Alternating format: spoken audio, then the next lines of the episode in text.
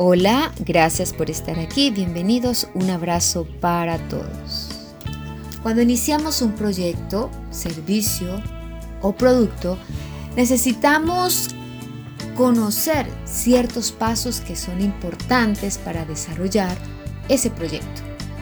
Conocer de finanzas, conocer de cómo se gerencia un negocio, entre tantas cosas pero a veces nos olvidamos de nosotros mismos y es importante saber entender, conocer y fortalecer nuestro ser.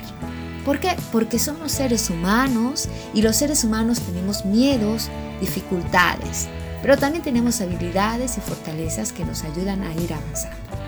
Por eso estamos aquí encaminando con el corazón con Tata Patricia Garcés.